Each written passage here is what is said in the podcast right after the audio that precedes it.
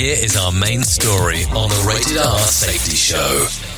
Okay, so it is time to talk about some things that happen and that we have to effectively understand that it happens when it happens, and we understand that it doesn't happen when it doesn't happen, but it's constantly happening even though you've never truly agreed to doing any of this. And what the hell am I talking about? We're going to talk today a little bit in the main story about the social contracts. Yes, social contracts. Let's talk about that. Maybe I should give you the actual definition that comes from Merriam Webster's Dictionary before we get too far down the path here, because that might be the simpler process. It's an actual or hypothetical agreement among the members of an organized society or between a community and its rulers that defines the limits of the rights and the duties of each. So let's go a little bit, um, little bit more, um, deeper inside of this. So the social contracts is theoretically a construct that refers to the implicit and explicit agreements among individuals that form the basis of society and its states. The concepts of the central are both political philosophies and legal theories. So bear with me. The idea of a social contract can be traced back to the ancient Greece, but it was mostly clear, articulated during the Enlightenment by philosophers like Thomas Hobbes, John Locke, and Jean-Jacques Rousseau. So there you go. You can look those things up. And let's talk about social contracts. Social contracts, we can use this. Let's just use the idea for a moment. Let's get to a four-way stop. Let's get to a, a traffic light. The moment you get to one of those, there is this agreement that we have that we tension, that we believe that the other people will do what the actual traffic light or sign has designed to do. It is an agreement that um, we're okay, that if it's red, you are going to stop. If it's yellow, you're going to caution and not go through more than likely. And if it's green, you're going to do whatever needs to be done to get across whatever that line is.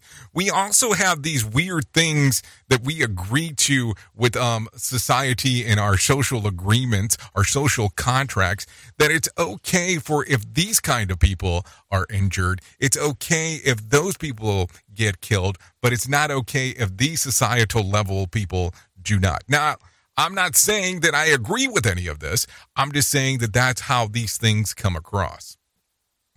And it's interesting that if you take a look at our industry, it's what we do for work, it is expected and to some level, okay, that we go, okay, if we do this kind of work a thousand times and someone gets injured, maybe in ten thousand times, only once, we're okay to continue to do that work. And that is okay to do. And that's a field person that gets injured. But if we were doing that work and after a thousand times, a person that was in upper management would get hurt, that would not be so okay. Think about it for a moment. Think about how we accept these social contracts across the board, regardless of what the hell's going on. Regardless of what it is. Now, I, I want to give a small theory here. Now, I want to go back several years ago. We're going to go back fifteen years. And there was this really popular movie that came out. And there was this character by the name of the Joker in Christopher Nolan's The Dark Knights that provides a proactive um, well, exploration on social contract theory. And I bet it's very disrupted in a chaotic manner, but I want you to kind of think about this. The Joker is depicted by the character who completely rejects the social contracts and seeks to demonstrate an inherent fragility to everything that goes on. The Joker consistently disrupts the function that is inside of this fake city, which is known as Gotham City, and their social order, but not out of the desire of personal gain, but to show the so-called civilized behavior of people breaks down under certain conditions.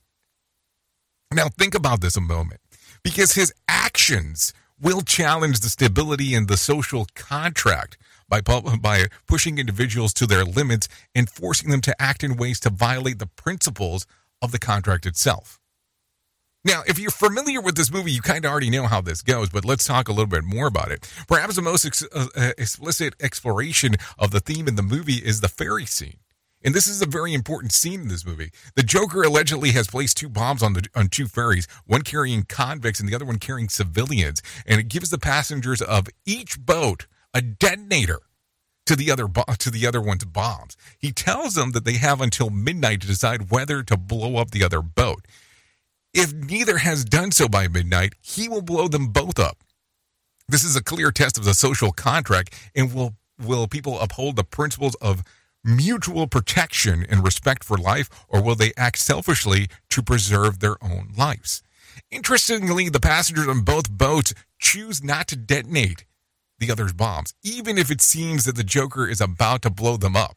This moment seems to affirm that the power of the social contract, even under the extreme duress, which contradicts the Joker's, well, view on social contracts. However, it is worth noting that, jo- that the Joker is not advocating for a particular alternative in the social contract, but as the same of the other's character, like Ra's al Ghul or Bane in the other Nolan Batman films. Might be. I mean, because they're really kind of pushing that. Rather, he seems to be an agent of chaos who exists simply to challenge and disrupt established social norms and to push others to question the fundamental principles upon which their society is built. Now, when you think about social contracts, think about this for a moment.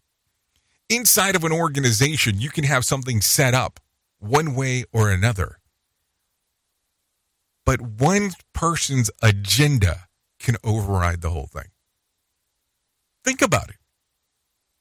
We might be okay that a field-level person is injured, which is not really okay, but some people might be okay with that. But people might not be okay that a C-level person got injured. But then the C E O comes in and goes, we're going to change everything. And that one person's idea will override the rest of the system. So as you sit back today and give some consideration to this, how do you see social contracts inside of your work environment? Do they exist?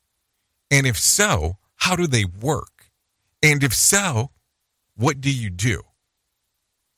Or do you just go, eh, it's just really a made-up theory. There is no really social contracts. We just do what needs to be done regardless. Oops! What did he just say? We at Safety F M don't always agree with the viewpoints of our hosts and guests. Now back to Real Safety Talk on Safety F M. Don't go anywhere. You're listening to the home of Real Safety Talk. You're listening to Safety F M. We'll be right back.